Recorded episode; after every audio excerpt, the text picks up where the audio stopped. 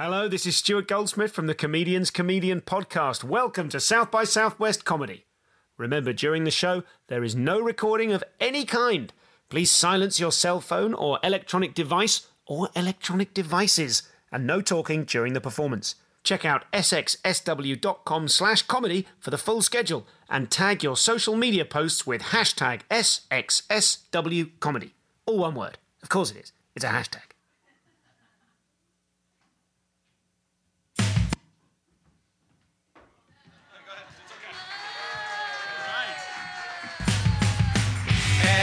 From a dipshit. Advice from a dipshit. Advice from a dipshit. It's advice from a dipshit with Matt Braunger. Woo! That is my theme song. That is advice from a dipshit theme song. Thank you so much, South by Southwest, for coming out and being with us. This is fantastic. Our first live show. Our first live show! Yeah, Uh, Queen you. Amanda is to my right, the uh, the commandant. Uh, let's have a hand for, for the lady. Uh, I, I'm uh, King Dipshit Supreme, Matt Braunger, and uh, to my left, Open Mike Eagle and Baron Vaughn are joining us today. Uh, who, who here knows what the podcast is? Whoa. Yes, one person. Yes, we did it. One fan. Uh, for those of you who don't know, uh, basically this is advice from a dipshit with Matt Braunger. Uh, I am uh, the the titular dipshit. Basically, uh, myself and our and my guests and uh, my partner here, Amanda, my my friend partner. Producer partner. Yeah, we uh, we delve into the depths of our own dipshittery to give other people advice. Basically, people call in and leave messages asking for advice anonymously, and then uh, Amanda culls through them and chooses her favorites based on the guests, based on me, and uh, myself and the guests listen to them unheard. So we don't know what's coming, and neither do you. But uh, before we get into that, let's uh, let's say hi to our guests. Um, Open Mike and I go back a few years. How are you, Mike? I'm good. How are you? Do you go by Open? I go by uh, all three of my names. Okay, great. so Eagle. Mm-hmm. Um, That counts. take- good, good. Um, Don't serial killers go by three names? Some. so, and and black men who are leads in Broadway shows. Hey, hey, hey. I like how you're hold. It's just like the small version of Freddie Mercury you got I'm, there. I'm making my body functional. That's good. right on the perch. Uh, what, one thing I, love about Mike is that um, uh, he has a, a, a wonderful wife who basically told him to follow his dreams. That's one of the themes of this show, where uh, we get a lot of people calling in, going like, "Oh, I." I have a family to support. Should I go for what I want to do, what I love to do, or should I just stick with the support? And generally, more often than not, we usually tell them to risk it. You yeah, know? yeah, we tell them to go for And it. And I, I love that your wife was just like, do it. So can you talk about that for a second? or- Yeah, she knew I was miserable when I wasn't doing it. Okay. She was like, just do it so you won't be sad. Nice. Yeah. I was better at home when I'm doing what I want to do. That's Yeah, I mean, I feel like that's that's that's a better parent. You Yeah. know, that's that's not because This is before kids. She had to know I could handle. okay. Nothing's gonna happen. Oh no, pregnancy test. Oh, actually, give up your dreams, Mike. Would you? Uh, you guys have have a show, which uh, the name of which neither Amanda nor I can say out Sure you loud. can. We encourage it. It's called The New Negroes. Yeah. Uh, I just saw about five white faces go, just wince a little Yeah. bit. No, no. That's who needs to say it is those whoever made the face. Who came up with the name? Uh, that's me. Um, I this name has been around for a long time. It's a it's an established term, right? So we didn't make it up. It comes from it became popular in the 1920s. There was a book that was called The New Negroes, like an anthology of basically all the voices that became the brand names of literature in the Harlem Renaissance. So it's like Langston Hughes, Zora Neale Hurston, Claude McKay, Countee Cullen, like all these different uh, amazing writers. There's so there's short stories, songs, poetry, and essays in the book. Okay. It's an anthology of who the voices were at that time that were kind of you know talking about what they were experiencing. So I decided let's do that, but dick jokes. With dick jokes. Nice. Um, yeah. Yeah. I like So- that. I like that hard left turn. That's uh, exactly a Tokyo Drift style There's left. a very, a very and, we, important and book at that the end, we have dicks. Baron Vaughn. We didn't introduce yes, him. and Baron oh yes, Vaughn, I'm Baron of Vaughn. course. Hi. Ah, so you're at the end. Uh, Bar- Baron Vaughn. Uh, the oh, I'll take it. yeah, It's nice. Applause, applause. It's applause. Baron Vaughn is a classically trained actor I- yeah. uh, and uh, hell of a singer. He Hey, and thanks I- a lot. Appreciate that. There's a show in Los Angeles called uh, Guilty Treasures where comedians will sing songs that they're um, a little ashamed of loving.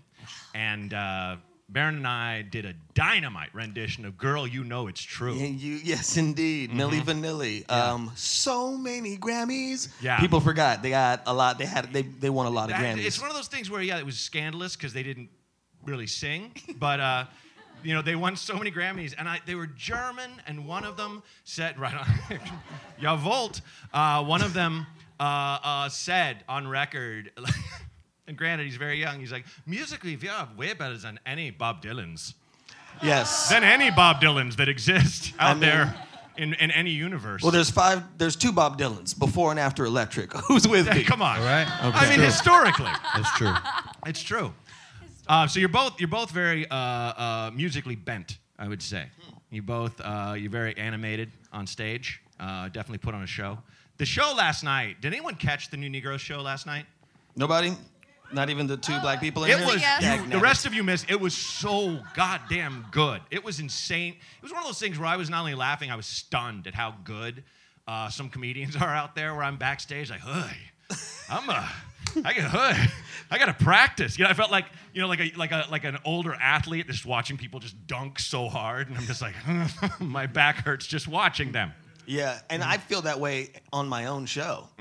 I book comedians that I love, and I learn from them, and then I go, well, I guess I should quit. Shit. I should just make a space for these people to continue to be better than me. Yeah. and that's what the whole point of the New Negroes actually is. And, and I remember I, when I first started out in comedy, there were a lot of big names that were taking comedians out on the road that were pretty green. They weren't really good, Mm-hmm. and they wanted to they wanted that person to kind of flounder, and then they could come out on stage like a savior, you know, like ah, someone's good, and all of a Oh, sudden it's like waving keys in front of a baby. Like anything you do is great. Is great, yeah. But uh, like I, I feel like that era's done. Now we have every comedian that's good is taking out just killers, you know, and I think Yes. that's that's the only way you get good. Yes. Like, do you do you have uh, musical acts that open for you, Mike? Yes. Okay. and I'm intimidated by them regularly. Good. yeah. And Mike is actually uh, going to be opening for somebody here at South by Southwest. Oh shit! I'm opening for De La Soul on Wednesday. What the fuck? Yeah, that's right. Oh, my that's God. Right. I just I got chills. that. Yeah, I forgot. I'm really excited about Dude, it. He's so excited he forgot about it. You see, the stress chemical is called cortisol, and it messes with your memory. it does. That and marijuana. Yeah. Um, Oh. I Definitely- come on, it's definitely Austin. What? definitely Someone both. stoned In Austin, of places. in Cowboy Portland? Guys, I know you threw that on me earlier. I loved calling it that. It's pretty good. I'm from Portland. I saw good. Oh, I just, Lady I just did a. Def Jam it's laugh. better than that. Um, Three Feet High and Rising as an album, I feel like was the ultimate example of the best thing you can be is yourself. Yeah. Because it was such against the grain and it gets a lot of credit. And I feel like sometimes not enough because in that era of NWA and all these like really hardcore bands, they were so hardcore, but just the cover itself is just neon. Neon pink and flowers. yellow. They had Flowers. flowers on 'em. Flowers. Other people had guns and they had flowers. They had flowers. That's Yeah. a statement. yeah. And they, I, I mean, I, I still feel like all their albums are, are incredibly listenable, like pretty much all of them. It's good stuff, but that's also why you can't hear a lot of their albums because they did a lot of sampling. Oh yeah, Yeah. right. And got in a lot of legal trouble. Mm-hmm. And so they have a big deal with the record label these days where they're trying to reissue stuff and they haven't cleared it. It's a, it's a whole big old mess that is Right, very the whole Tommy Boy thing. of how wonderful the music yeah, industry is. right. There's the Jesuit would say, "Tommy ate my motherfucking boy." That's right. Um, what's going on with you, Amanda? Been talking to fellas over here. What's what's happening over here on lady side? I mean, this is my this this is my first ever live performance in front of people. I'm, I'm Oh. yeah. Let's have a hand for Amanda. I'm, First time uh, yeah. in a while. Yeah, I'm I'm on the um I'm on the path of just happy to be here. Yeah. That's like me right now. So this is I mean, this is so dope. Yeah. Uh to just sit here and kind of like watch you Titans for a minute and be like, okay. And then when I have my little gems, I'll sh- stab them in There you there. go. Great thing about That's uh, gems are for stabbing. Is she she's kind of the one who uh, spearheaded the whole show, the whole podcast, and also every time I bring a guest on, comedians I'm friends with, musicians, what have you, she learns who they are. So she becomes fans of all these uh, these different people and Right. kind of gets her worldview expanded. And she is involved in all this other all these other worlds. All these like other worlds now, music, too. Yeah, yeah. Magicians, things like that. Just things I'm learning about. That's because there's magicians in the crowd. That's what you're saying. yeah, there I'm pandering. Uh, I'm pandering hard. Uh, yeah, yeah, yeah, and and uh, and via this too, I'm now um, the creative producer for Reggie Watts for the There you Reggie go. Watts show. Nice. Very cool. So that's Very really cool. cool. and coming Yep. out soon. I have a Nice. question though. Are, are there really a lot of magicians here? I'm very interested in Yeah, that. there Is that- should be two. There's plenty of is it- is it magicians here. just two? Be- there should Or be two are in the they? right now. Yeah. Well, 'cause- Wait, now there's six. Well, yeah. no. Well, I mean, and on our podcast too, we've had like two magician guests because it's a it's like a subculture I'm a, quite a big fan of. So, Mm-hmm. um, like the one time I properly kind of fangirled was we had my favorite magician Rob Zabrecky on, and then after he left, I kind of did like this little dance. I was like, I was so proud of myself. She's been so excited all day. She has these spasms Oh, of excitement. Like, yeah, we're gonna do the show. Yeah, live. man, I'll be walking And and, I I'll keep be like, thinking yeah, she's- and yeah, I'm like, like, go to did she- catch me. Her knee just go out. What just happened? yeah, kind of. You just throwing in Kids Incorporated out of nowhere? Pretty Yeah, much. yeah, yeah, pretty much, K I D S. Yes. Kids. 80s? No one? Okay. Aged Uh, ourselves? Great. And just FYI, at the end of the show, we're going to do, uh, I won't even say a Q&A, but uh, there's going to be advice mic going around. So anything that's on your mind, we take uh, uh, serious Yeah, well, inquiries. Everything's treated sincerely. Uh, we might fuck with you a little bit, but generally speaking, you know, it's it's we Amanda culls out all the calls that are like, I- just I'm, I I'm do. doing a character. Like, yeah, people who yeah who try Gotta- to like be funny and do a voice. as long as it's an actual inquiry about something you can do better or or, or whatever. Yeah, I- the point of this is we're not Dr. Drew. no, We're not no. experts on anything but our own dipshittery. And I feel like anytime I tell people the name of the show, they're like, well, I don't think of you as a dipshit. And I'm like, well, I think everyone is. I think everyone on some level has done, everyone here at least has once a day the memory wince where you think of something you did and you're walking, you're like, ah, why? Why did I say that to mom? Like, Yeah, whatever it yeah, is. And that was your dipshit moment. And, Yeah. and, and that's what we draw on uh, uh, with the show. Um, so, should we get into it? Yeah, Should we, definitely. should we roll the first call? What do you think, folks? Should we roll the first? think it's time for the first call. All right. Roll it. This is Tyler from outside Buffalo, New York. I'm calling because my fiance and I uh, started dating when she was five months pregnant, and uh, her ex was completely out of the picture at the point. Um, and we did keep the window open for him to sign uh, her daughter's birth certificate, which he opted not to do because he's a real class act. But anyway, so we're over a year and a half in and getting ready to get married and I'm going to go through the adoption process with her. But we do want to make sure that she is open to being able to reach out or know that she has a different father. But we also don't want to open her up to heartbreak and hurt. So we just aren't really sure when to start this conversation and how to really do it because she's probably going to start asking questions soon if something comes up. And again, like, we don't want to expose her to a terrible person, but I want to let her know that she does have a biological father, even if he's not around, but I will always be her, her dad. Um, so any advice on that, uh, would be great. Thank you. Uh, love the show. Way to start with a light one. nice work, Amanda. Fuck.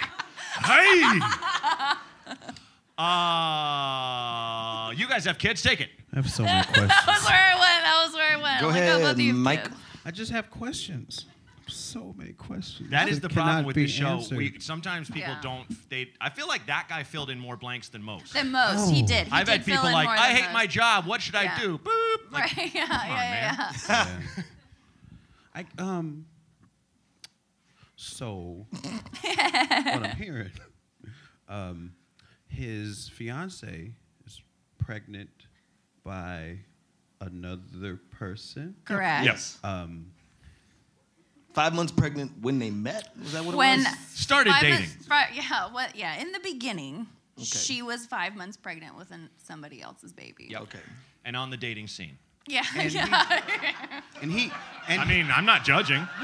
I think point my, that's, a, that's an interesting Tinder That's, reveal. that takes that takes some sand. Like- that takes some like, guts. oh, there Yeah. she is. Hey, if you if No, there's I- any I would- L word fans here, you know.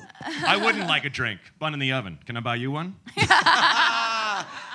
Wine is okay. Um, I just One I, wine. I guess my question is. Oh, yeah, what's your uh, question? It seems that for this gentleman, Mm-hmm. um, this arrangement still counts as the father being out of the picture. Yes. I don't understand. Yeah, I mean, that I, thought. I think his, his big, in a, in a nutshell. Let me speak as someone who doesn't have a child, um, and is therefore an expert.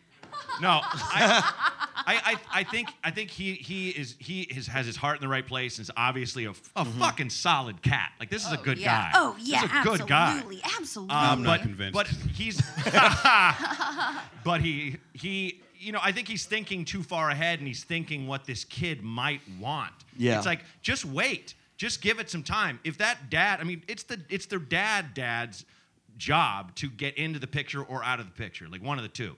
And you know, th- since this guy's already already in the in the picture and is going to be, when I understand, uh, a lock for the legal dad, just you know, see what the mother thinks and then go from there. I think he's kind of speculating. I mean, I say this in the show all the time, and you know, you can take this to the bank. What you think will happen is always worse than what really happens. Always, because you yes. always overthink it, and you always are just like, what if this happens? Ah, what if a bat bites me in the face? Like every possible option think about that. comes to your right. Yeah. Face biting when you're yeah. walking under the bridge. Absolutely. Local reference. yeah, local But- reference, the Bat Bridge. Oh, the sun's going down. What? What? Run! Just don't tell tourists that's Yeah. gonna happen. But it's you, you, you, you always we always overthink things, and I think this guy's just overthinking things and, and, and worried about this person that's not even a person yet, what they're gonna think. Definitely, I think that he he maybe feels like he already has to have an answer for this question. Yeah. But as a person who is a father and also grew up without one, um, definitely this child is going to be curious at some point. But you know, you don't have to start the conversation. Right. The child, you know, But- you have to be me- like, okay, you just learned to talk. I'm not your real father. Not yours. Want to be. Can't tell if, th- What? that's. Yeah. Uh, You do have a father, as all humans do, Who is a class but I am not him. No idea where he is. Baron actually made a film about looking for his real father. Do you guys? I don't know if you guys know that. Uh, a what little is it doc. called? It was called Fatherless. Fatherless. little documentary that I made. If you have Amazon Prime, you could check it out. Uh, Mike makes an appearance in it as well. Um, yeah, because the whole point of it is just that like I'm a you know a person that grew up without a father. I'm was a fatherless black child, which is its own sort of I guess trope that comes with all these different stereotypes and assumptions.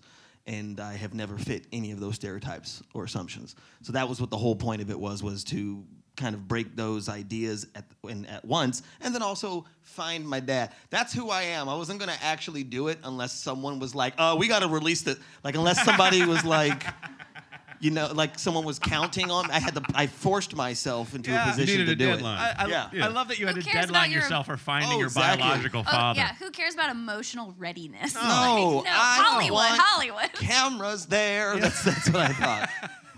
You know, Hollywood it up. totally. Yeah, but now we know each other. Yeah, and you uh, like uh, from what I, I saw it, and you were you were you were not angry at him, and he had his own issues, and you kind of just met as grown men. Yeah. Yeah, I wasn't angry at the time. And so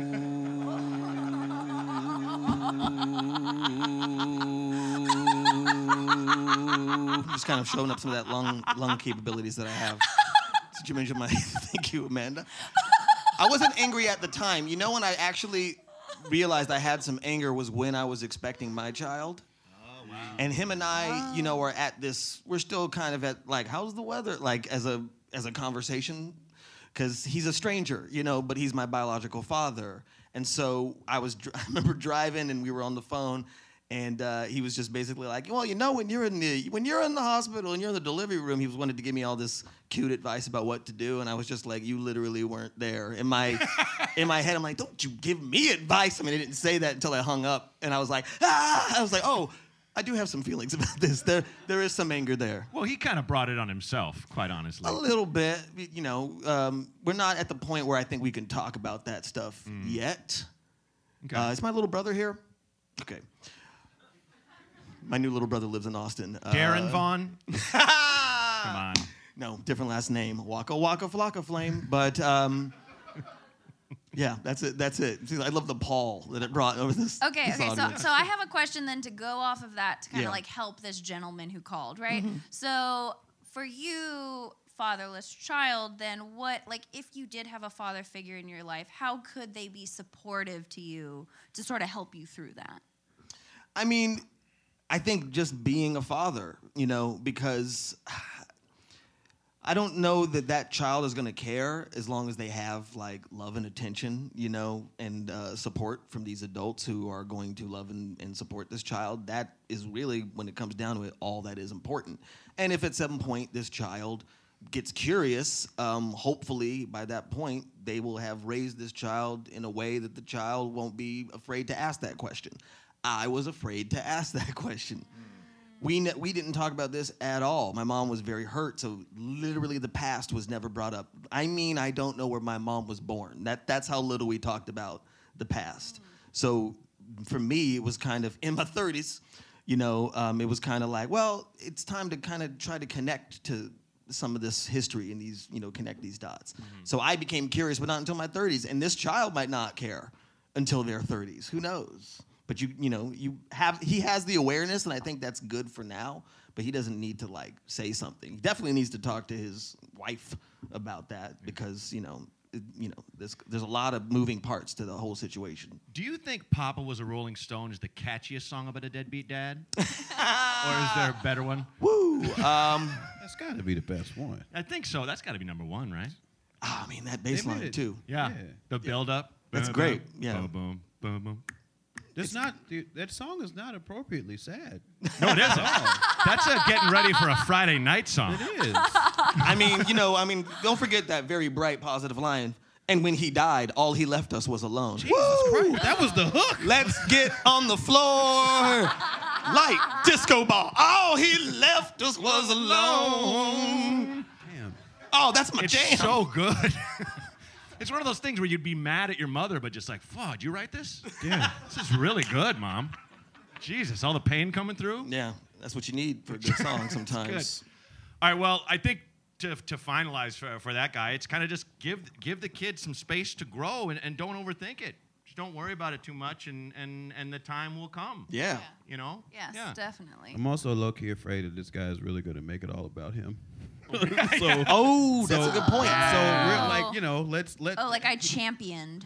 Yeah, like it's all about his narrative and all about making sure that he has the appropriate amount of space and the other guy's Yeah. not around. There's a bunch of ego shit that sounds like it might be in Yeah, there. it could be there. Like, Yeah. hey, hey, hey, I, I was here. He wasn't. Right. All right? Like so, I think he has to kind of just if he if he gives love in an egoless way, he should be fine. Give you know love what I in an mean? egoless to, way. to the child. There you go. I like that Sylvester Stallone style. Your dad's coming over. Set up at the table. We're going over the top. No one with me.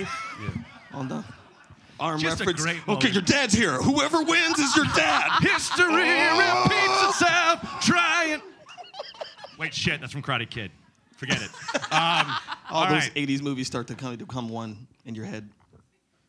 Winner takes it all. Loser takes a fall. Gotta take it over the top. Next call. Hello, Matt and Amanda. It's Sally, the Queen of New England, calling in once again. I hope you're both doing well. I have a question for both of you. So let's start with Matt. Matt, my question for you is I've been doing a lot of great self improvement. I'm not perfect, but I'm getting incrementally better. I've sort of like, uh, my motto has been to jettison the dead weight. So hookups with guys who don't respect me, that's gone. Like junky food, that's gone. Drinking is gone. And I've been putting my energy into things that make me feel good, like working on my music and exercising and hanging out with like my partners and my friends.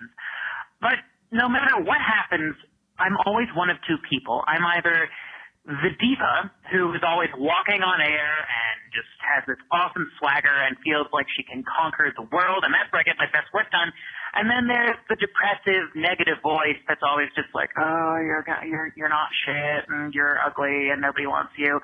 And it's like, fuck, how do I tap into just the diva so that I can be unstoppable and just love myself and life. And my question for you, Amanda, is what equipment are you using to record and edit this podcast? Anyway, I hope y'all are doing well. Um, and just thanks for doing this podcast. I hope it's not weird to say, but I love you both and you both rock. Take care. Bye. to be stereotypical, I got the girl question, you got the boy question. Hey. to be stereotypical. What's stereotypical. like the technical part, Amanda? Yeah. What are the feelings, Matt? Matt, Well- Matt, where are the feelings? Speaking as a diva, um, Sally, for those of you who don't know, is uh, a marvelous trans woman who uh, called in about uh, eight She months. was one. Of, yeah, she She's was one, of our like first the, our callers. first callers, and uh, our community of listeners just loved her, and she just keeps calling back Mm-hmm. Yeah. with great questions. She drove like three hours uh, with her partner to see me when I played Vermont, and uh, she lives in Providence. And she's in a punk band, and Yeah, uh, yeah. uh, she's she's incredible, uh, and the music's great. Um, but she, you know, it's kind of this this whole thing of of how do I get people to accept me for me, which is kind of the, the point is- of this whole show.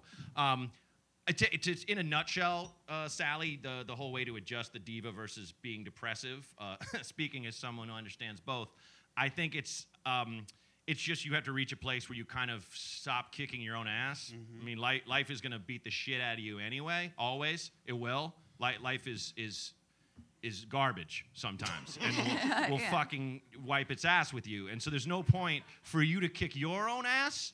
There's no point in beating up on yourself. And that's one of the hardest things that I went through going through therapy, where my therapist's like, "Why don't you think you deserve that?" And I'm like, "Cause I'm nothing.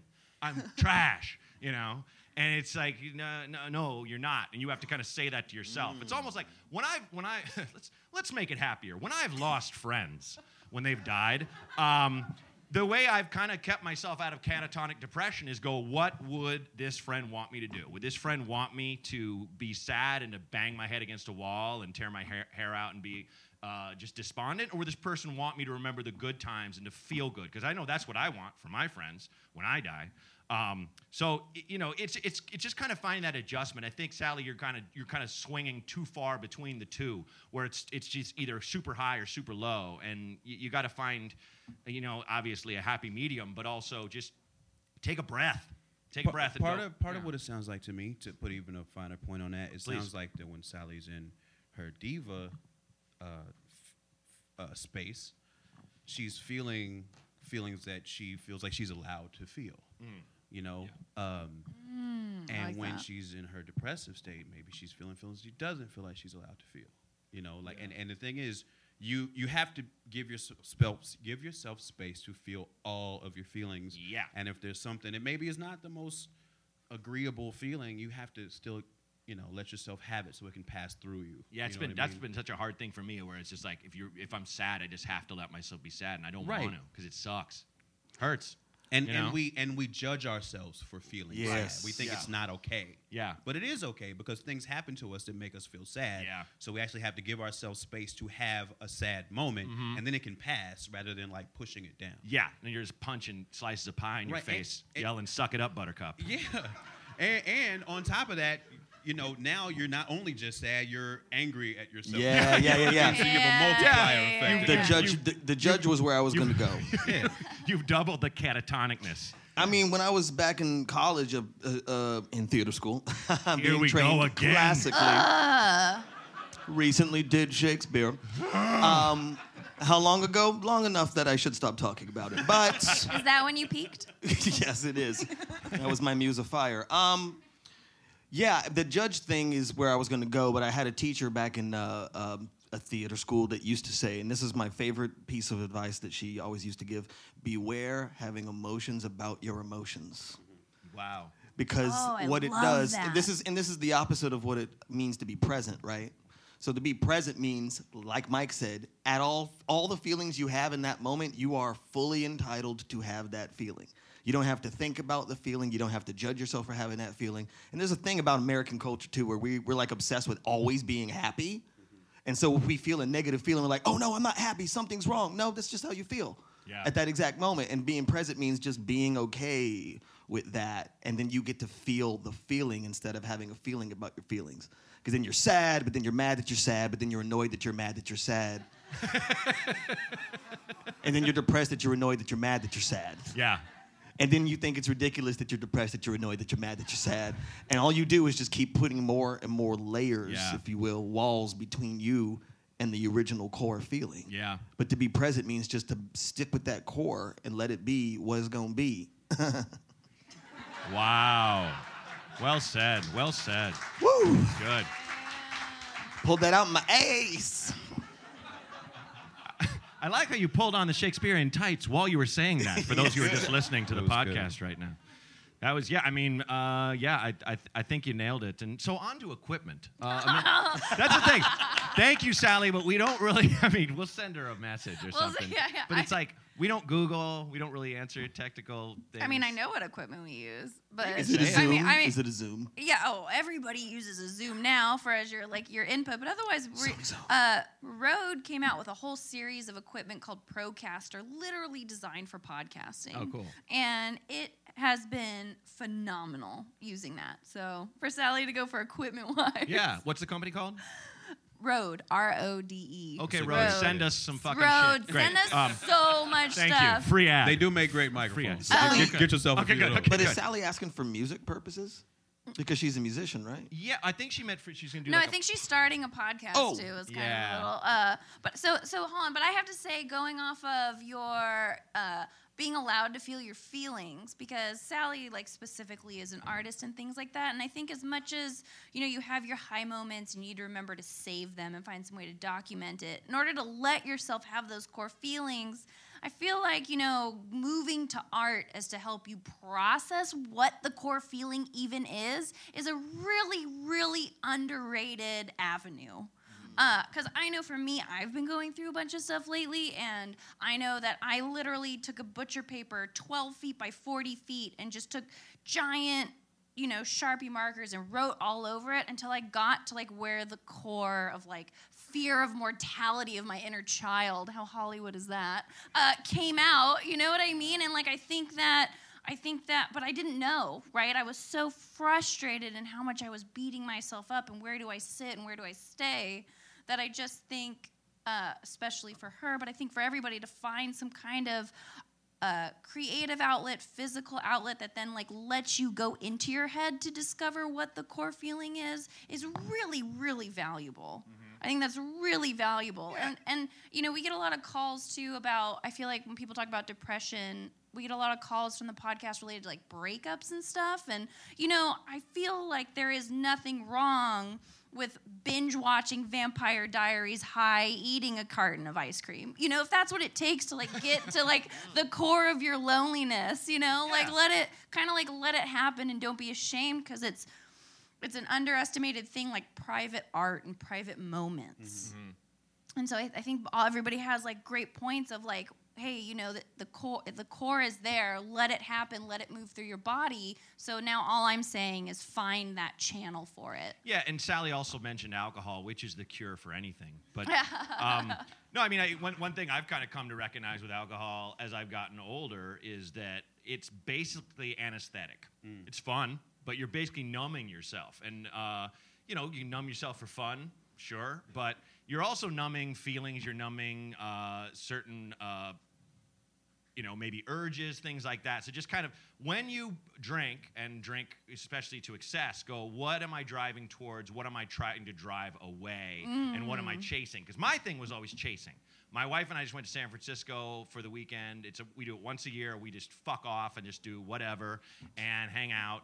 And uh, uh, uh, yeah, it sounded like we, we just fuck. No, no, no. I just mean just like Hey, man. Really, Bobby Lee Gee. doesn't think Ah, you do people that. just getting up and I know, right? Can't see you fucking. Bobby No, Lee I just said. meant that's a great Lee. idea. Bobby Living Lee. baby doll said that. yeah, Um, Bobby Lee is like, Braunger, you fuck? Question like, mark. He's like, I can't imagine you fucking. I'm like, all right, you little teddy bear. Um, but uh, he, uh, but I can't see me fucking either, quite honestly. But um, we we just go and just do nothing but hang out with, with each other. And my thing was always like, ooh, San Francisco, it's such a great drinking town, and it is. But I would just be like, oh, we got to hit another bar. Let's go over here. That looks fun. And it was kind of like I. I my thing when I when I've drank when I've been a heavy drinker is just like to binge to kind of chase you know the night and just go out and, and, and try to live it up but all you're doing is beating yourself up and if you kind of just take that breath and go you know what? I don't need one or i'm going to switch to water kind of thing. So so sally it's cool that you that you've cut that out for yourself She's discovered the saboteur in her own brain. That awareness is yeah.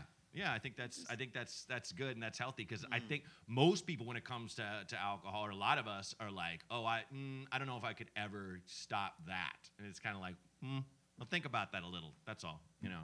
Um, And uh, yeah, that just really threw a. I, I just like I threw a bucket of ice water on the whole room.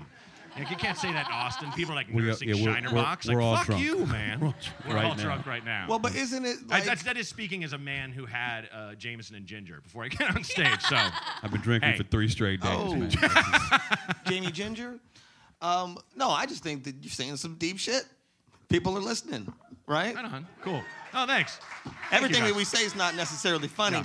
You gotta accept when you're funny, and accept when you're. Okay, I'm joking.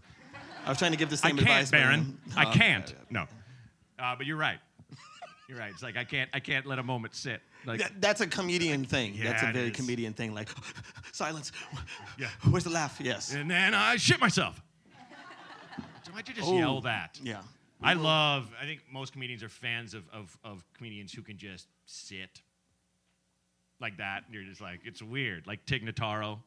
Oh, Tig yeah. could probably take seven minutes of silence. I think. Well, Tig know. will take seven minutes of silence and just make you laugh by looking at you. Yeah, that's true. Just like a different facial expression. Like, why is this funny? But I'm laughing. She used when I back when I was like starting out. I, I used I went on the road with her, opening for her, and she she'd open by just moving the mic stand. She oh, just Oh, go, I remember that Wait, bit. No, it's over here. No, it should go over here. For like a long time. Everyone is quiet right now, and they're like, that couldn't possibly be funny. It but it was. is. It was It's great. very, very funny. It was great. Um, anyway, Sally, uh, you're a jewel. Thank you, and uh, hope that helps. Let's uh, next call. Next call. Hey Matt, so I'm not saying I saw this in real life or not, but if you were just walking somewhere out and out and about in the world and you saw a severed dick, no body, just a dick, what would you do? Would you call the police and have them escort the dick somewhere? Or would you just run away from it screaming? What would you do? Keep in mind this is only like 2% of the body, but it's still reasonable to call the police. What would you do? Thanks for doing that anatomical math. And how much rewrite was done on that call? Because to escort the dick, That's good. Escort. Escort. Escort a dick is like good. it's a like I'm it's a president in a limousine, and there's people running this. alongside it. Secret Service people escorting It's the a- severed the snake has landed. a severed dick in a motorcade. I'm, I'm not saying I saw this, but, But if just you- wondering. If you did, yeah. They probably just watched that Lorena Bobbitt documentary. Oh yeah. No way? Okay, good. Um, references from 80 years ago. I remember when it happened. What, the Lindbergh baby? Yes. Okay. You just throwing out cases. Oh, yeah, just trying to Let's think get of back like to the ancient severed scandals. Um, yeah, severed wiener. What do you guys say, Matt? Uh, wh- well, let's approach it sincerely. What would I do? I would I would barf. And Do you uh, barf like on site when you see gross things? You just barf. fine. If I saw just a dick, like would cut barf? off on the ground. oh, I always thought one of the worst things you ever see is a ghost. Okay. Ri- the worst? Because yeah, no, let me let me let me explain. Because if you see a ghost, then that means that's a possibility. That can happen. Like you can end up you can die in a Walmart and ju- you just went in there to Haunt get it directions. forever. You would never shop at Walmart. Fuck Walmart. But you walked in there and you slipped and you broke your neck and now you're haunting a Walmart oh, for Oh, that's all terrible. eternity. Fuck, like the idea that a ghost is a thi- like that's you can just w- wander the earth scaring people like in the same structure. Why are they always stuck in houses? That's they can't not- leave the house. That doesn't make sense. Listen, What do they do in redevelopment? Like, do Yes. the ghosts haunt the? they what haunt the happens? con- I what happens? I Does he wanna go know, I with the wanna know, plankwood? I want to Yeah. know why ghosts are only like possessed children or like old Confederate colonels. Right, Like yeah. where's like Oh, the- that's oh, media where's, like- representation. where's Yeah. like all the people who died in the 80s from cocaine? Right. Like where are those ghosts? Yeah, like where's those guy- are the ones I want. A ton of belly fat, powder in his nose, Oh, man. scratching his balls, and just his stained underwear. yeah. They're walking Been up up for and like down the three halls days. of Bear They're like, Stearns. You just Don't keep- worry, guys. It's just Brian. He's gonna move the mic stands a lot, you know, all night. Yeah, It's just what he does. Laptop keeps opening, keeps checking the stock market. yeah. I yeah, where is that ghost? But it was it'd be it it's kind of like that where if I saw a dick, you have that you have that thought of someone could cut your dick off kind of thing. and that makes you vomit. I'm Yes. just trying to get to the vomit. It's just it's it's Well, if you it's, saw- it's horribly gross. Is it? I think it's also just seeing a penis without someone attached to it is pretty Yeah, pretty that's bad. pretty bad. Well, what's weirder, covered in blood or no blood at all. Wow. No blood at all. So that would mean like there's been some oh. time, Yeah. and maybe maybe That the is severed dick that was, is- was that is just a- Or someone drained it. You know. Someone drained it. Uh, just like a new level of CBT is what it is. Okay. What? Well, I don't. I'm not saying they suck the blood out, you weirdos. I mean, Oh. they use like a, a syringe to take out the blood methodically. Uh, Wait, My, Let's delve in more. And I want here. Here's the thing. I Okay. would. I see. Okay. Initial gut reaction. I see it on the road. Blood, no blood, doesn't matter. I need proof that that's what it is. So I would Oh, find the need nearest stick. Oh, you're gonna poke the dick. yeah, Oh yeah, I think right. you have to. Right. Just flip it over. Right. Just kind of oh, like, and then when there was proof, then that's- what do I do from there? that's a good point. I mean, you know, how would you believe it at first? Would you be like, is that How do you identify that at first? It's pretty easy to identify a dick. Like there's a And let's dick. let's be honest. It hasn't been there long no. because dogs are running around, birds. Oh, what if That's a dog? True. What if you a saw de- a dog with a That's a severed dick delicious in his morsel. mouth? Let's be honest. It was just, it just, it, it's tender. It was right? your dog, and it just showed up at your door. I- I- it's got no blood in it, so it's soft. it's nothing but fat and all the flavors in the fat? Exactly. Yeah. Barbecue that's- town, right? That's a well marbled piece of meat. a dog would have a, a, a field day. That- with and it. that's a I mean, very- that's what pizzles are. what? Pizzles. what is a what's a pizzle? Oh, that's right. It's like a doggy toy, that- a Uh, dog yeah, toy. it's like what you know. It's what- like a penis of a different it's different like animal. a dried bull penis. yeah. A, that's like a common like dog chew. Didn't know. Okay. So the jerky people So- have known about Yeah, this yeah, yeah, forever. yeah, yeah. So, but that that's a very important question. Dick location. Yeah. Where you found this dick? Yeah, where is the Street dick? corner, you know, park, airport on ramp. Like Yeah. it, it makes a difference. You know, I think Starbucks. my answer was ins- yes. Starbucks bathroom sink. My answer was instantly and unilaterally going to be leave the area, right? But then I just thought about I would call the police if the penis was in front of my house. That's that's about the only situation. oh yeah. I would call the cops then. Other than that, I just get the fuck out of there. I think I would call the cops no matter where the penis was. Mm, I don't I don't fuck with Unless I was like, that. hiking deep in the woods where I'm like, I don't know.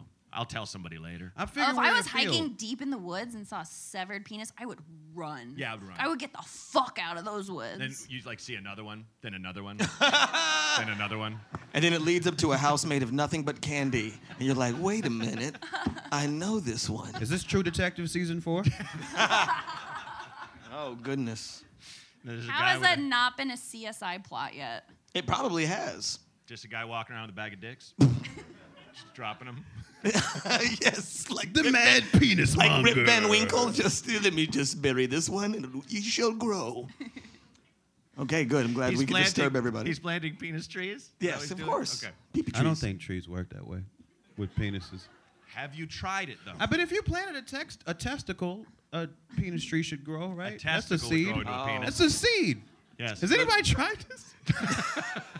Probably I, Sir Isaac Newton, but you know. we And, don't well, know. let's let's dissect this a little bit. Not the penis. don't Hey! Uh, no, th- this guy basically, obviously, fucking please, did not actually find a penis, but was just having that thought and was like, "That's what I'll ask." Oh yeah. That's what I'll Well, he like ask. asks it very serious. Like, we, like we get these questions from time to time where people call in that are just absolutely hilarious like this, but they're really serious about it. Yeah. And those are some of the, those are some of the best. I mean, that's not like exclusively what we have, Mm-hmm. but like when those come in, those are terrific.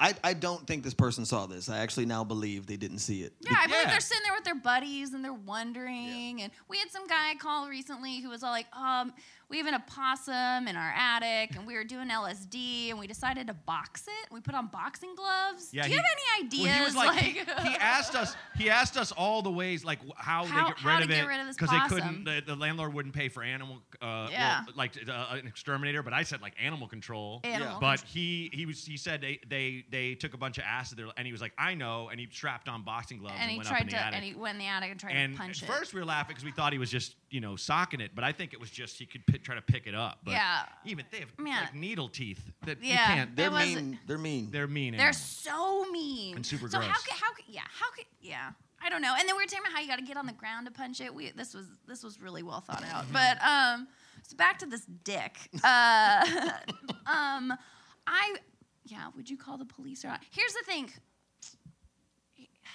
I have so many questions for this guy that are really, really bad. Um,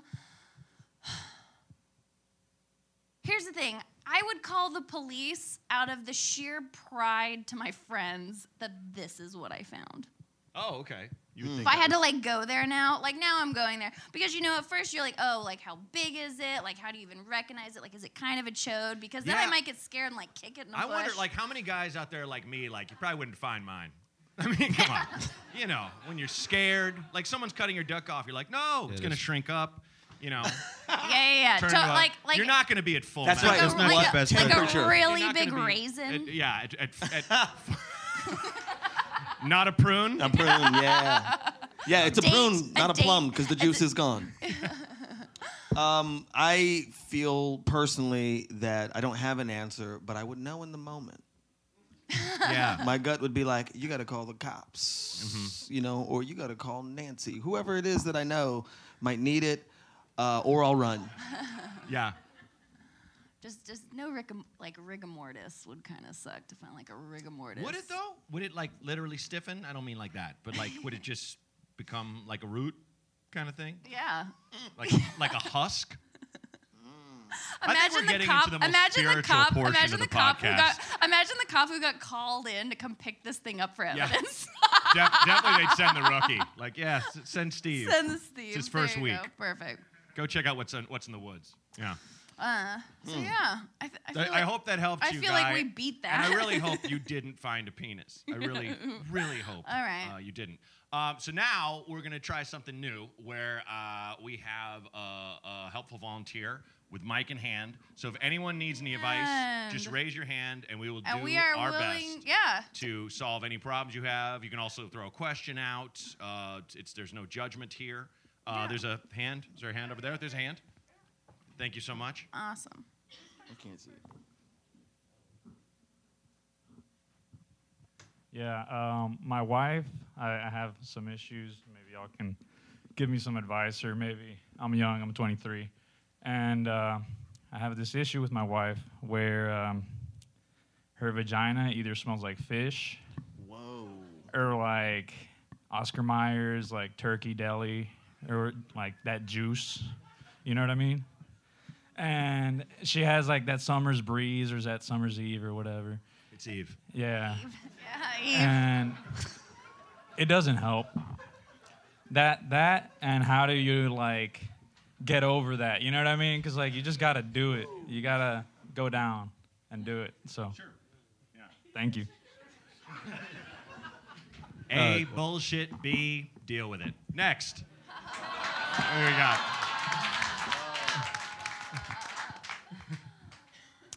Um, so I'm in an open relationship, and I'm wondering.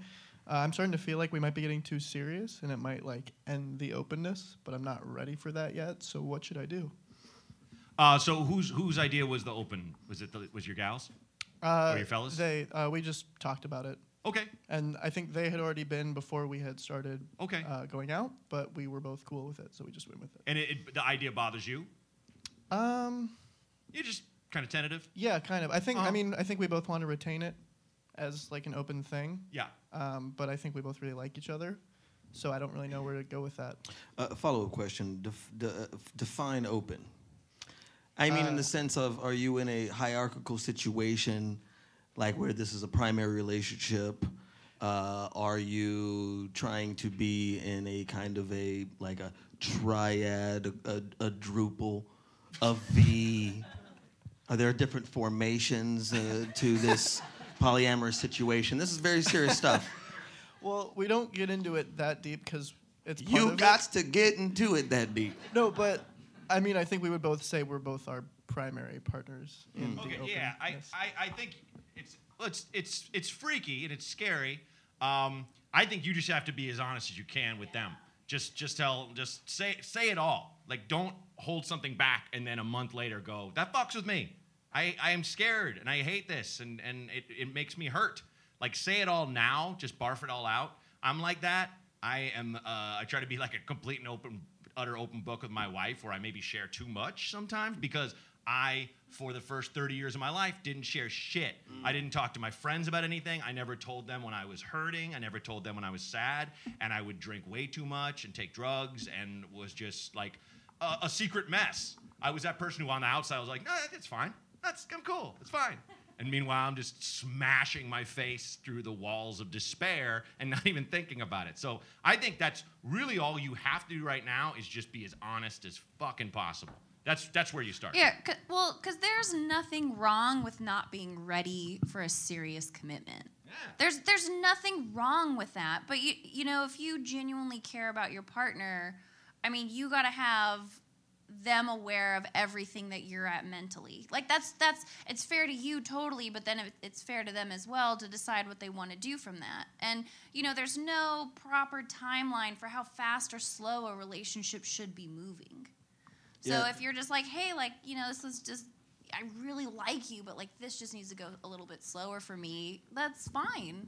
Yeah. It sounds it sounds like right now you're not that comfortable with it, so don't fight that.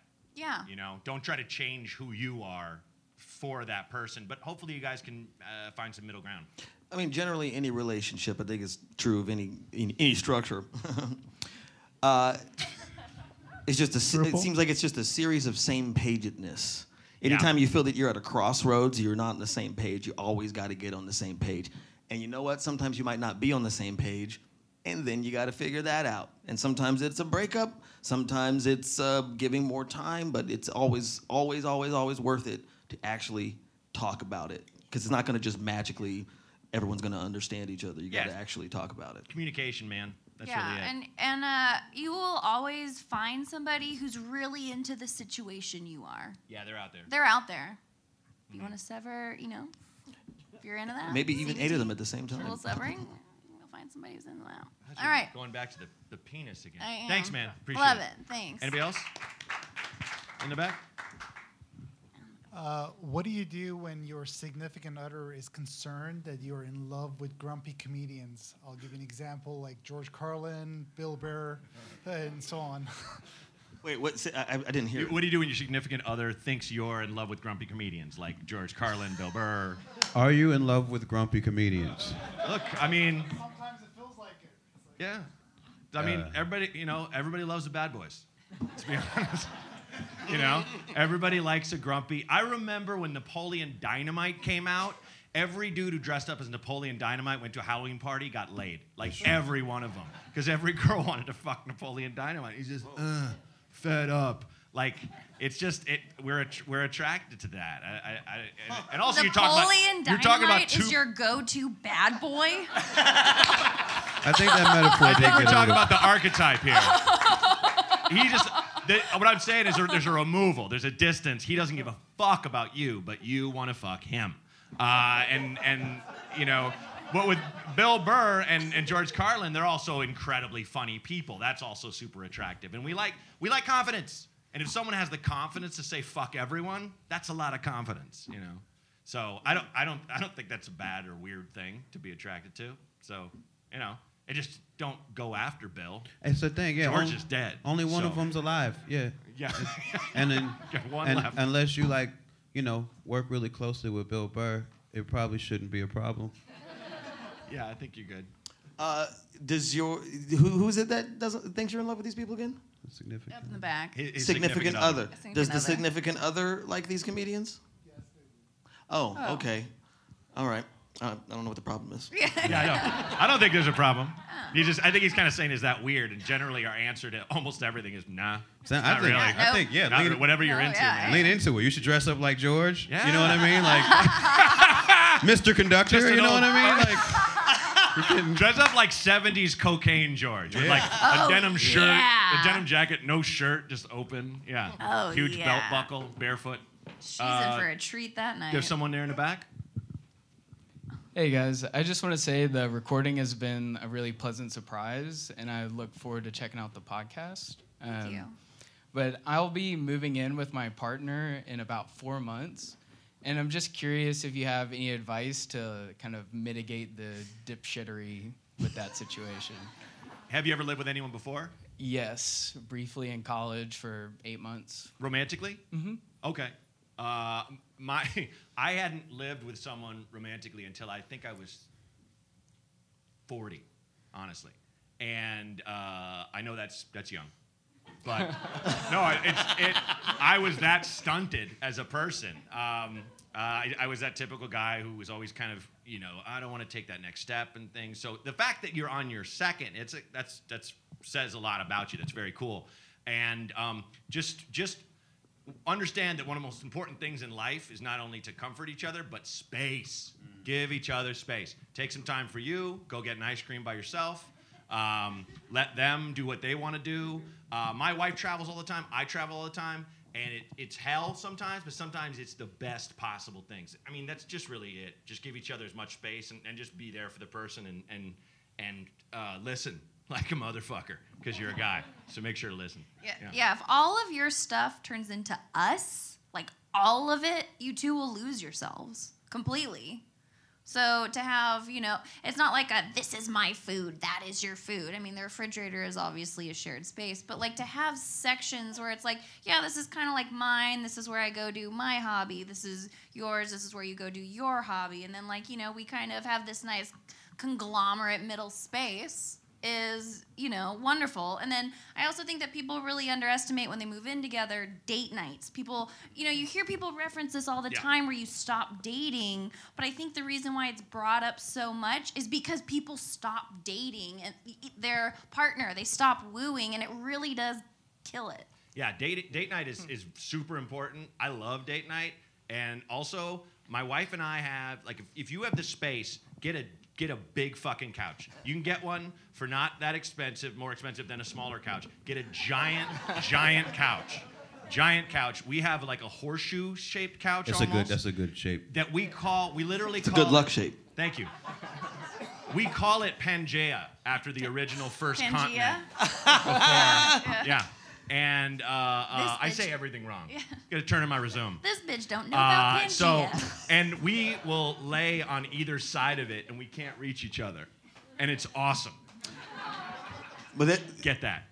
Matt's question actually goes into my follow-up question, which is how big is the space that you're about to be cohabitating? Good in? Yeah, we checked out apartments uh, three weeks ago, and we're looking at uh, one that's about 1,100 square feet, uh, and then another one that's slightly larger at like 1,300 square feet. Not bad. That's yeah, good that's, size. that's a great yeah, that's that's, a size. great space Yeah. And I, just want to say, if she's listening to this recording later, that whatever universe there's Bob Dylan's, like I hope there's Kathleen's.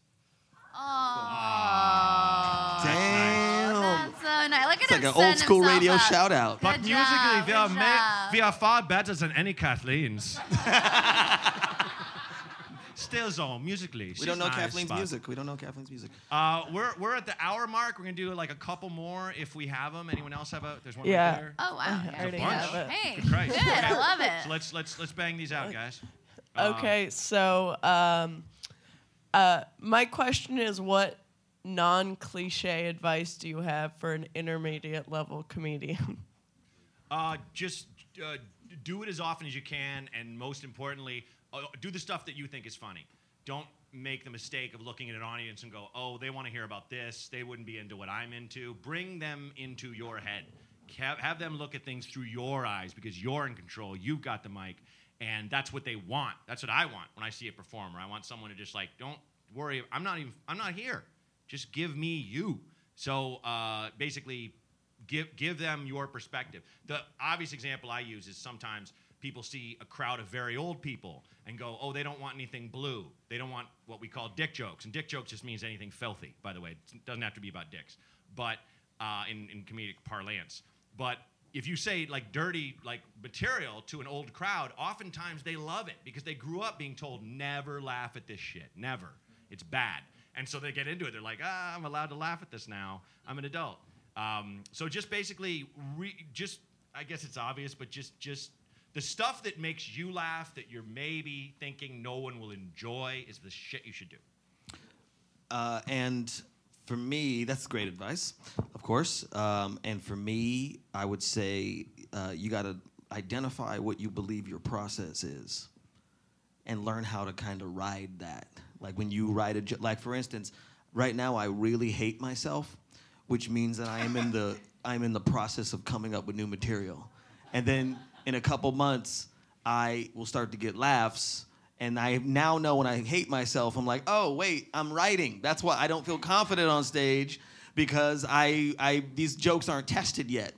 And just that thought, that uh, that awareness helps me not hate myself, but realize that I need to. Now that I know that I'm in this stage, I just need to lean into that. And if you're not doing a paid gig, go ahead and fail. Fall on your face. Because the thing Nothing's is, better than failure. We always remember when people kill. We rarely rarely remember when someone eats shit.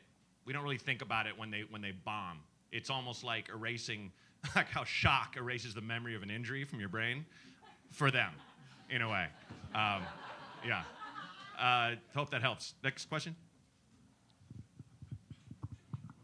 Hi. Uh, my dad hit me up uh, a few weeks ago. He doesn't call me regularly, and he mentioned that he has a failing kidney. And I was asking him about it, and he started eating hamburgers and French fries and a lot of shit. And he's been traveling, and he'll he'll eat McDonald's. And when I was a kid, he ate a lot of health food and a lot of hippie shit. And so he didn't ask me, but he's insinuating that the only kidney that will work is the kidney of somebody he's related to who's young, healthy, and handsome. And so. Put put the spotlight on him. We need to check. I can see he's a good-looking dude. Just want to make He's sure. a, he's a striking man. So I right now I, I don't I don't really want to give up a kidney if I have kidney failure in my family, because I might I might have to deal with that in 30, 40 years myself. So, um, is this worth giving up a kidney, or am I feeling is what I'm feeling legit? Yeah, uh, that's that's a that- God. That's scary, man. I'm sorry, uh, and I'm sorry for what your father's going through. I, think you basically just have to tell him this and go. I mean, what are you gonna? Just be like, what are you gonna do? What's your plan? Don't say, hey, were you wondering if perhaps? don't, don't say it like that. Regardless, the Next thing you way. know, he like has the classic wakes up in a bathtub of ice. full of ice. Dad, Yeah. why? Yeah, uh, I, I, th- I think just just start the conversation and see because there are lots of other options. I'm sure you have Yeah. other relatives. I'm sure you know. Yeah. There are people. You know, uh, a lot of times you read about these like Indiegogos and things like that, where somebody said, "Hey, you know, are they promoted it enough on social media of, hey, I have a family member, these are there, whatever, looking for a match," and you hear these stories now about like community awareness that builds around that. Uh, like I read something recently about like a needing a bone marrow transplant, and they had promoted it so well in like their community that there was like a line of like three thousand people in the rain to test to see if they were a match. Like there's people out there really willing who are like really moved by this. That the whole thing is just creating an awareness and finding that match. So I know that your dad is leaning towards somebody genetic who's a genetic similarities because probably you're more likely to find a match, but that's not like an exclusive thing at all. Follow up question. Uh, maybe I'm projecting onto your tone, but uh, is there a little tension between you and your father? Well, He gets on my nerves. yeah. Yeah. well, he was like he calls him, he only calls him so much. Yeah, see, I, I, he, he, he led it with, with basically he doesn't. He's been calling him more lately. That's why Mm. I think. Uh, Right.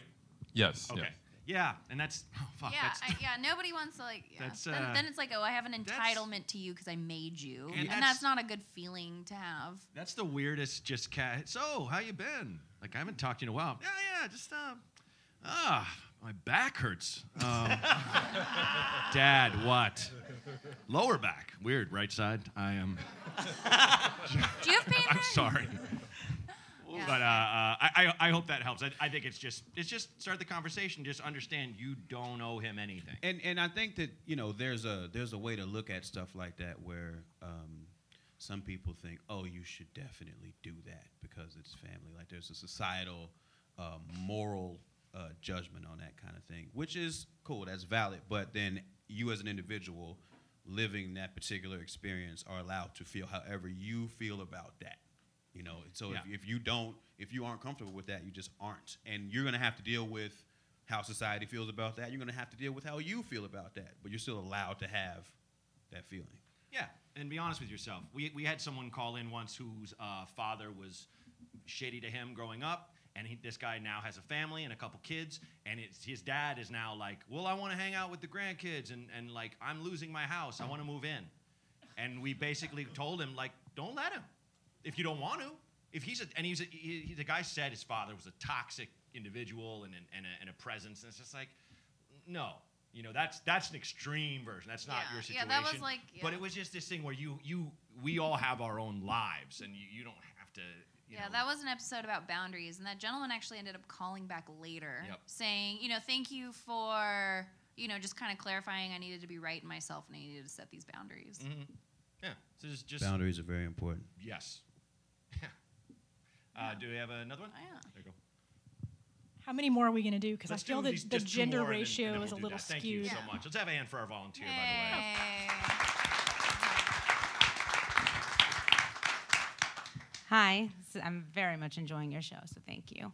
Thank um, you. So I, to very recently, it's pretty raw, had an experience where uh, someone was very bigoted towards an identity which I, with which I identify, and it was like a very casual, like it was a friend of a friend, and we were passing, and like she was about to be out of my life forever, the person who did this, and I didn't say anything. I just kind of let it ride because I didn't want it to ruin my night. And then now, of course, I'm thinking through. Also, I was kind of in shock, and now I'm kind of thinking through, was that the right thing to do? So I'm curious to hear. Do you always need to educate, or sometimes is it okay to just be like, get the fuck out of my space? You, you got. Yes. You know. You got it right. Yes. Yeah. Yes. And and by the way, the white male spoke up first. Can't believe you white splained it. Sorry. Matt splaining, is that a thing? Matt splaining. Matt That should be the name of the Ma- podcast. Mansplaining. Uh, no, I, I mean Matt's correct. You know because that's that's what's so sinister about experiences like these, is that they literally wear on you. They become baggage that you have to that give you literal anxiety because you cannot let go of a moment where somebody said something or did something fucked up, and then you have to stick yourself in that moment. So then somebody does that to you. What you have to do, in, in my opinion, you know, obviously you didn't say anything at that point, but the next time you will have to make this decision again. And if you don't say anything, that's also a valid decision because it's just it's about you living your own life. And you can definitely say, "Get the fuck away from me." Uh, my wife says that shit literally all the time. Just get the fuck out of my face. All right, what were we talking about? Mausoleums, right? So, but yeah, I got that's that's what I got to say. I think that like one of the things that is um, one of the unspoken aspects of being uh, a minority in this country is you, we have and you've talked about this a thing called a double consciousness. You have to be conscious of yourself as a person, but then you have to be also conscious of how you are perceived as a minority because when you are a minority, a lot of times you feel like you represent uh, the group. You know what I mean? You feel like your actions are representative of, of the many. Um, and with that, sometimes it feels like this responsibility to educate when it when it comes to situations like that. But I think that we will know what equality is when we no longer feel that. You know what I mean? Like I think we all deserve to be able to just lead a regular life where you don't have to think about your identity constantly. Uh, and I think that sometimes you're going to have the capability to educate, and sometimes you just are going to want to have the space to live your life outside of that. Yep. There, well, there's a um, uh, a shock jock, let's just call him, that uh, Eric Stelling and I were talking about.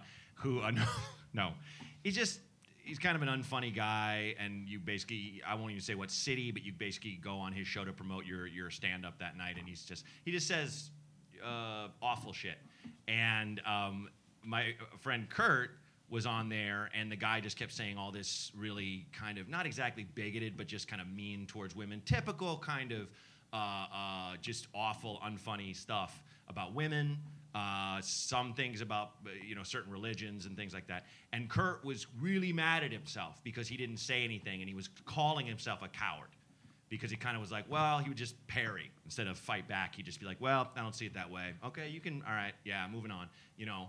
And he called himself a coward. And I was like, I, I don't think you're a coward. I think you you realized, A, it's not worth it. And, and, and B, you're not going to change this asshole. You're not.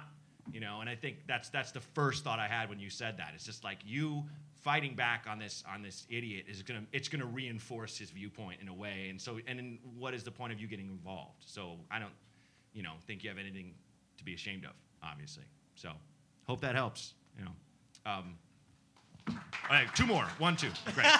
Matt, we can't take every question. Yeah. Thanks. Hi, I'm Tom. Um, I'm getting married next year. And Congrats. Congrats. Thank you. Um, and everything is really great. I'm very lucky. And um, I'm getting married to a, uh British girl, but she's Chinese born. And her entire family is in full support, except her mother, who's um, refused to um, even meet me or uh, acknowledge my existence for that matter for entirely racist reasons. She just wants her daughter to marry a Chinese man. Um, and n- so far, we've kind of just been ignoring that. But now that we're getting married, I feel like whatever we do, we're doomed because, like, either she's not going to come to the wedding, which means that my bride to be might regret that for the rest of her life, or she does, and then we might have to, like, get a security detail, which is ridiculous for a wedding. And, like, I'm not even joking, we've had to call the police twice on her. Um, so it's an intense situation, which I feel like we can only fail. And Uh, wh- please. what's the when you had to call the police? What was that for? Um, she um, tried to make her daughter break up with me, um, and well, with a, a knife held at her face. Um, another time, she took her passport away so that uh, she couldn't go on a holiday with me, um, which is a crime in the UK where we live. Um, yeah, so that kind of joyful stuff. Well, uh, so your question is what, what, what to do? The, the question is what to do because so far not doing anything was a good course of action. But you know, weddings are really monumental events in your life, right? Yeah. So you know, not having your mother there is hard. Having your mother there in that kind of way is hard. and Sorry.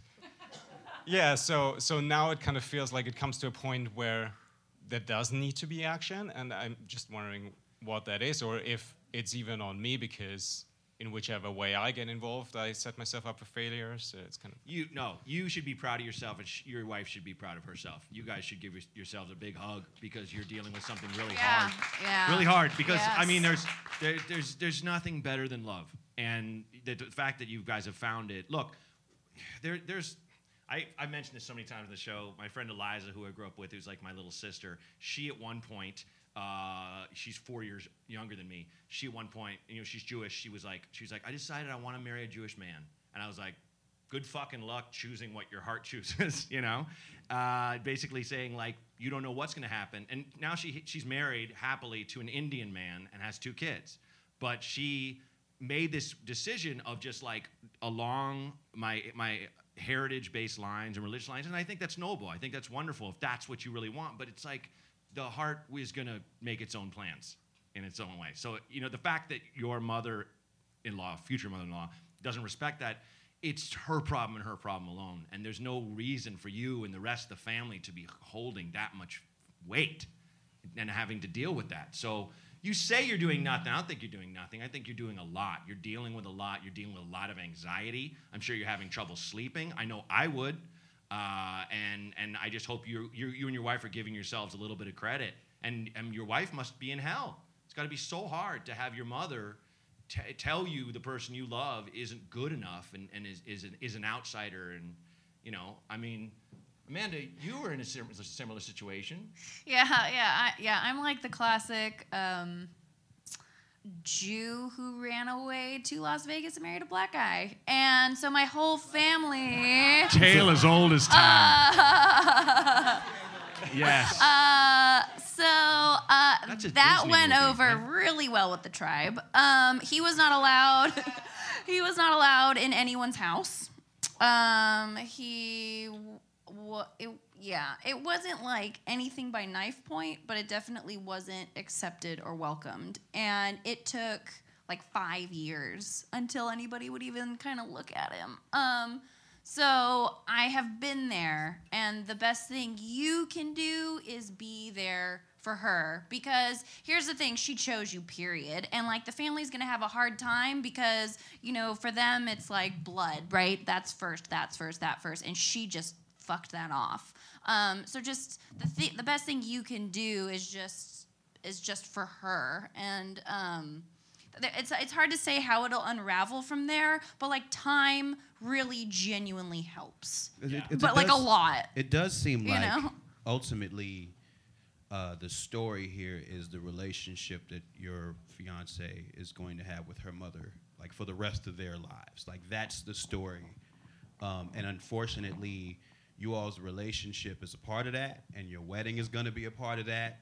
Um, I think that you know when it comes to whether or not you should get a security detail. I mean, maybe y'all can do everything in your power to protect the sanctity of that moment, but that's just a moment in a long narrative of her relationship with her mother, and that's just going to be a thing that happens over time. And I think that um, it really is about her deciding what kind of relationship she's going to want that to be. Like, is she is she going to do the work it's going to take to have a close relationship with somebody who doesn't approve of her choices like that? Mm-hmm. You know, and that's that's gonna that's gonna unfold over the course like of a long time. yeah. Like the answer she has today might not even be the answer she has three, four years from now. Right. Especially when like grandkids start kicking Right. into, you know, usually then for some reason grandkids tend to like bring in a point of compromise. It's really fascinating how that works out. My, my buddy Raul had a joke about why the Old Testament's so much darker than the New. It's because a kid mellows you out. Love that joke. Uh, but uh, not my joke. Raul de la Cruz, everybody, Chicago's own. Uh, but it, it, bottom line, man, anything worth having is worth fighting for, and so you guys are fighting for it. So just give yourself credit. Yeah. Uh, all right, uh, one more. that Last gentleman there, he's been waiting a long last time with the one, hat. Thanks for taking the question. I appreciate it. Sure, dude. Uh, Baron, I have a really similar story. I grew up without my dad around. Uh, my parents split up when I was like a baby. I do know who he is. He contacts me like every few years, just out of the blue, with like crazy shit, like crazy lies. Like he made up a sister, made up a fake profile for her on LinkedIn, and then was like, "Hey, I'm your sister." I was like, "Nah." Um, so also, he's also black, and I look like me. So just to add that wrinkle. Um, what would time. you say? What would what would your advice be? Should I try to have a relationship with him? Let it go. What do you think? I mean, this sounds like a this sounds like a clear and cut case of let it go.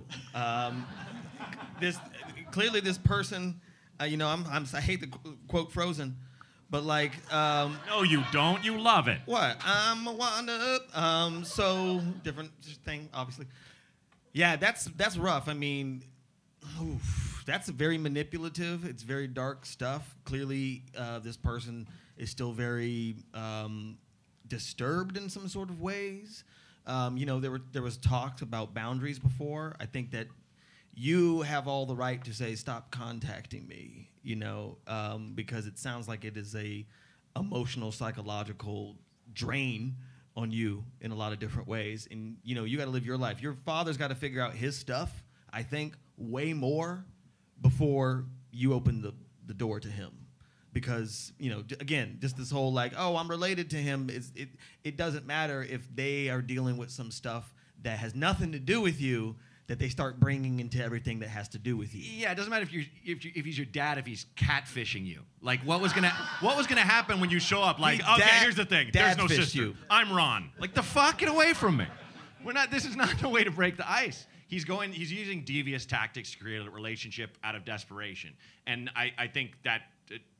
That show that that shows a, a a definite lack of character. He's got to work on that. I think maybe you know, when next time he reaches out, just say how you feel and just go like, I don't want you to contact me, or uh, here's here's how I feel. You know, uh, think about it before you write back, kind of thing. It, and it, but it, again, it's just all up to you. You don't know that guy anything. And I'll give Um, and I'll give you. I'm sorry. Please. I'll give you some credit as well because clearly you you are you're letting the door be open. So if not now, then maybe in a couple of years. But again, it seems like he's got a lot of stuff he's got to figure out on his own before you can get involved with it. Like my mother, Jane Braunger, says, life is long. So, you know, think of it that way. Um, and on that, thank you guys for being with us. Amanda Rosenberg, Baron Vaughn, Open Mike Eagle. I'm Matt Braunger. Thank you guys for being here and being a part of the first live show. Thank you, folks.